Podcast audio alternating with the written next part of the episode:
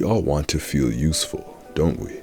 To feel needed, to be told that we are already perfect, just the way we are. When you are an orphan of war, living in the undercity where they have to claw and scrap just to survive, one's worth suddenly comes into question more often than not. These feelings are heightened. For Powder, it certainly was. Maybe seeing her parents die so early on, and watching everyone around her fight just to survive in their crime ridden city, maybe all of that made her deeply afraid of what might happen were she left alone in that world. Vi understands this and her sister's fears, and so she looks out for her by bringing her along on their jobs to not only make her feel useful, but also to rapidly mold her into someone who can one day be useful, for her own sake, for her sanity, and for the safety of them all, when that day will come when they will have to fight back. Mylo and Claggor constantly complained about Powder's usefulness, or lack thereof, and from so early on, we see Powder with these inventions whether it's Mauser or these gadgets and bombs that she's always tinkering with. Powder can't fight like Vi, and she isn't savvy in the ways that Mylo or Ekko are, so she searches for her own ways to be of service to those around her, so that she may never get left behind. At her core, she has a deep, deep fear of being abandoned, and so she will do whatever she must to ensure that that will never happen. Maybe it's this overeagerness that causes things to go wrong for her, as Mylo foreshadows what she is and who she will become in the very first episode.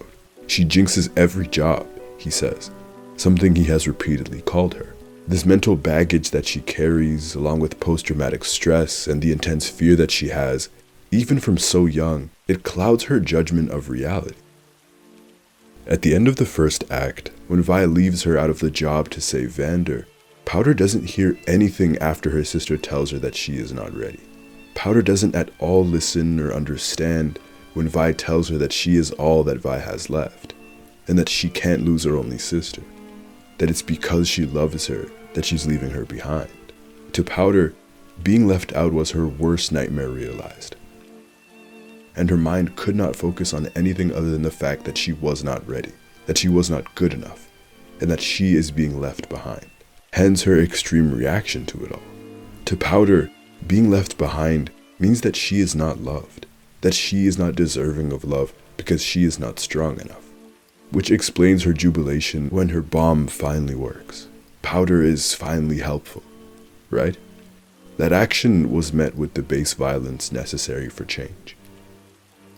However, it wasn't the slap that really damaged Powder. It was the answer to her simple question. After realizing the horror that she had caused, why did you leave me? Because you're a jinx! Do you hear me? Mylo was right!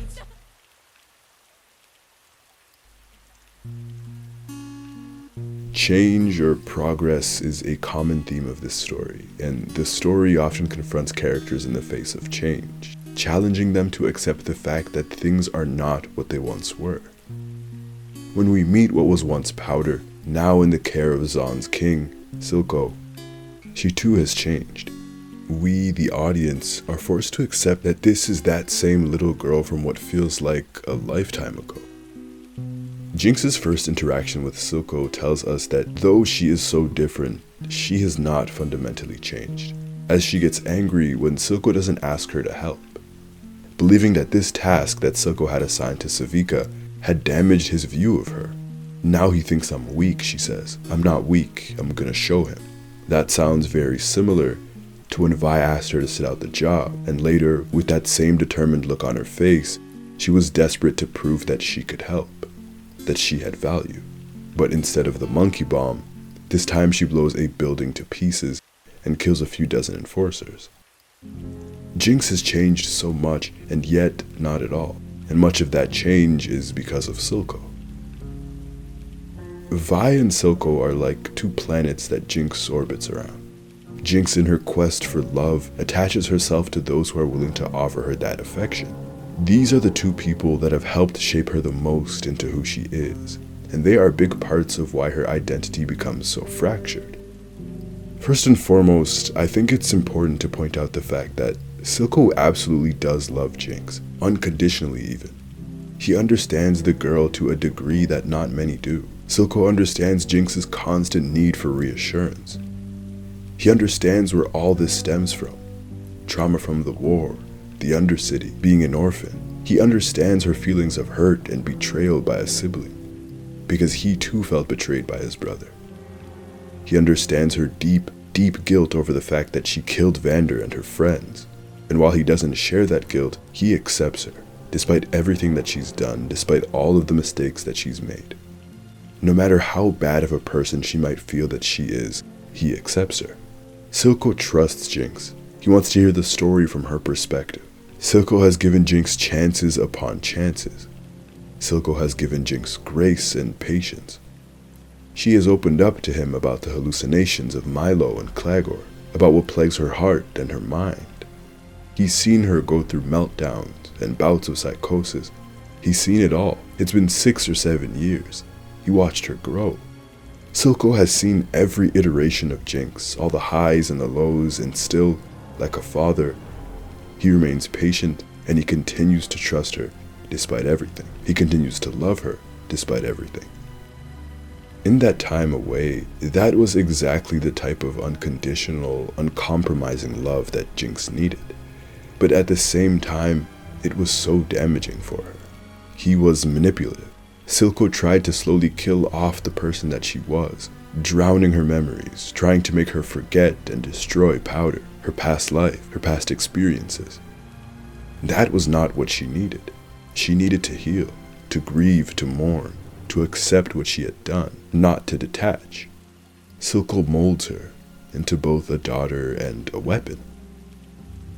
In the fifth episode, Silco takes her to the same waters that Vander almost drowned him in, and Jinx interrupts him, repeating the quote millions of times that Silco had told her that Vander wasn't the man she thought he was.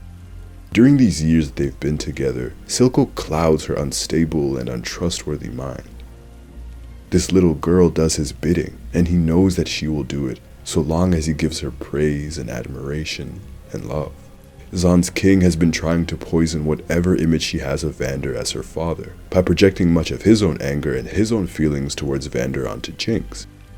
Moreover, as stated, he has repeatedly tried to disconnect whatever guilt or trauma or fear that she has about what she's done or who she's hurt. No, it was a mistake. It was a mistake. That she shouldn't feel bad because he was a bad, disloyal man regardless. Silco cleverly connects the betrayal he felt with Vander to Jinx's feelings of betrayal by Vi.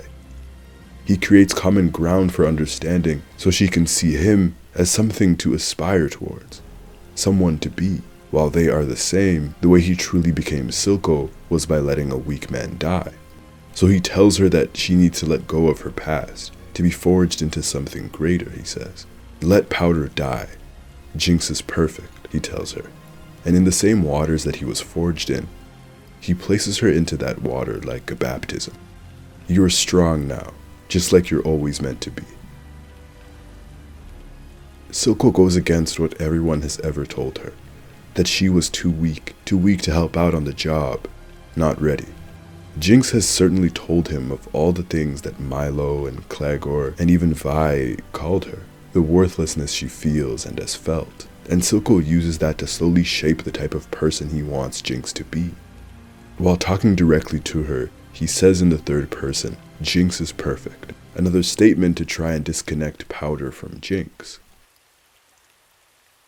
But despite all of his efforts, it is all for naught when Vi is rumored to be back in the Undercity, as Jinx lights up the flame in search of reuniting with her sister. Again, it's important to restate, especially with Jinx, is the mental baggage, the trauma, and the mental illness that she has affects every part of her.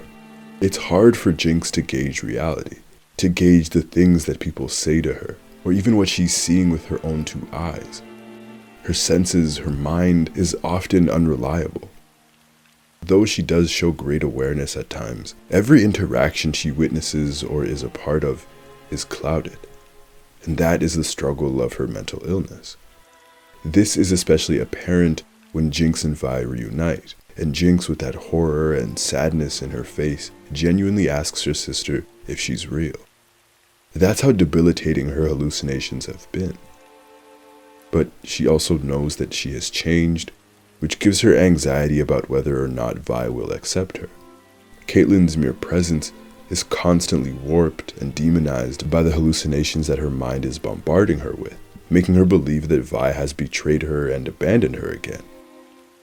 Add Silco, who has been hammering the idea that the two only have each other and that she should trust no one but Silco, only makes things worse for her. In one breath, she says that Silco stabbed Vander in the back, and in the next, she returns to him. She is aware and confused. With Vi now entered as a player, Jinx becomes more lost than she has ever been. The hallucinations and the meltdowns get heightened because now she truly has no idea where to go or who to choose. She's still stuck on that fateful day, being pulled from both sides.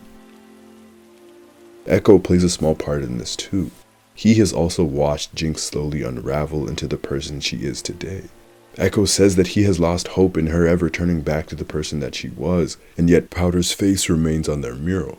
She still means so much to him, and it's why he couldn't kill her when given the chance. Ekko is a part of her life that she has been conditioned to try and forget, to try and sever. And after being nursed back to health thanks to Shimmer, Jinx's struggle only worsens. Pitting Vi and Silco against each other, literally and physically at the table, was all of Jinx's internal turmoil being put out on display, searching frantically for an answer forcing herself to make an impossible choice between her sister and her father, both whom she loves dearly. While she had everything she desired with Silco, as she says, Vi's voice and her presence was always there. It kept her alive. It colored her world. Jinx is desperate to know which one won't abandon her, and now she has to choose between who will give her what she wants, trying to uncover who has been lying to her, and who will ultimately love Jinx for all that she is. Because again, at her core, that is what she is searching for validation, acceptance, and unconditional love. Vander, Vi, Silco, Ekko, they've all given her and shown her so much love, but it is not enough. It does not fulfill her. Her mind just won't let it. She still feels like at any moment she can get left behind. Shimmer has only exacerbated these fears. Speaking of her mind, over the course of this series, Jinx's hallucinations, while provocative and aggressive, have never truly manifested like they did in this episode, like how they manifested on the operating table while she was dying. When Silco implores her to kill Caitlyn, to hurt Vi, it's at this moment when this rather unique meltdown begins. And once again, Violet calls for powder. She pleads for her sister to wake up, to picture the people she loves Mylo, Claggor, Vander. With each name, the hallucinations get worse. And when slowing these images down, in a split second, Vander turns from his regular human form, the form that Jinx knew him as, into the shimmer infused monstrosity that she killed. This is her guilt. Once again, the imagery is so telling. The guilt swallows her up into a void where those three hallucinations, those demons that have tormented her very existence, begin to suffocate her. The image of these monsters is so volatile and hostile and invasive, unlike anything we've ever seen. They usually last for seconds or mere moments. Now they exist on their own, they walk around, and they smother Jinx and this provokes Silco's anger. Vi was trying to help, but instead triggered and worsened her mental state immensely. This provokes Silco's anger, maybe because he knows what's happening to his daughter. Maybe he's seen this sort of meltdown before, and like any father would, he tries to stop the cause. Silco's death and his words at that moment bring all of her voices and demons and monsters to a halt. And it gives her this chilling clarity. Jinx finally realizes that Vi is unable to see Jinx's powder. Vi implored her to remember who she is. Vi is unable to recognize and accept that this is not the little girl from all those years ago. Vi isn't even able to call her sister Jinx. For Violet, that's not her name. It was a name that was used to demean and to belittle her sister by Mylo and unfortunately by her. It's an insult. She can't call her Jinx. I think Vi's own guilt prevented her from accepting the fact that she played a part in her sister becoming Jinx. But that in itself fractured the girl's identity even more. Vi cannot accept that the powder she knew did terrible, unforgivable things. That her little sister joined the man that killed Vander, that killed their father. She thinks just running away from Silco will bring Powder back. That Jinx is just a persona. Vi ultimately cannot accept that Powder is Jinx. In that moment of clarity, Jinx understands it all. Instead of making the impossible decision to choose between Powder or Jinx, or Vi or Silco, something else happens. In all that chaos, when Silco tries to stop the cause of his daughter's meltdown, Jinx shoots to protect Vi. It's her sister. But she also understands the final words that Silco tells her. You're perfect. And so she amalgamates all of these pieces of her identity into one, finally. And she makes a decision. Jinx loves her sister, but she has changed. Powder has changed. Powder has and will forever be a part of Jinx. No longer does she desire to be loved like before by Vi.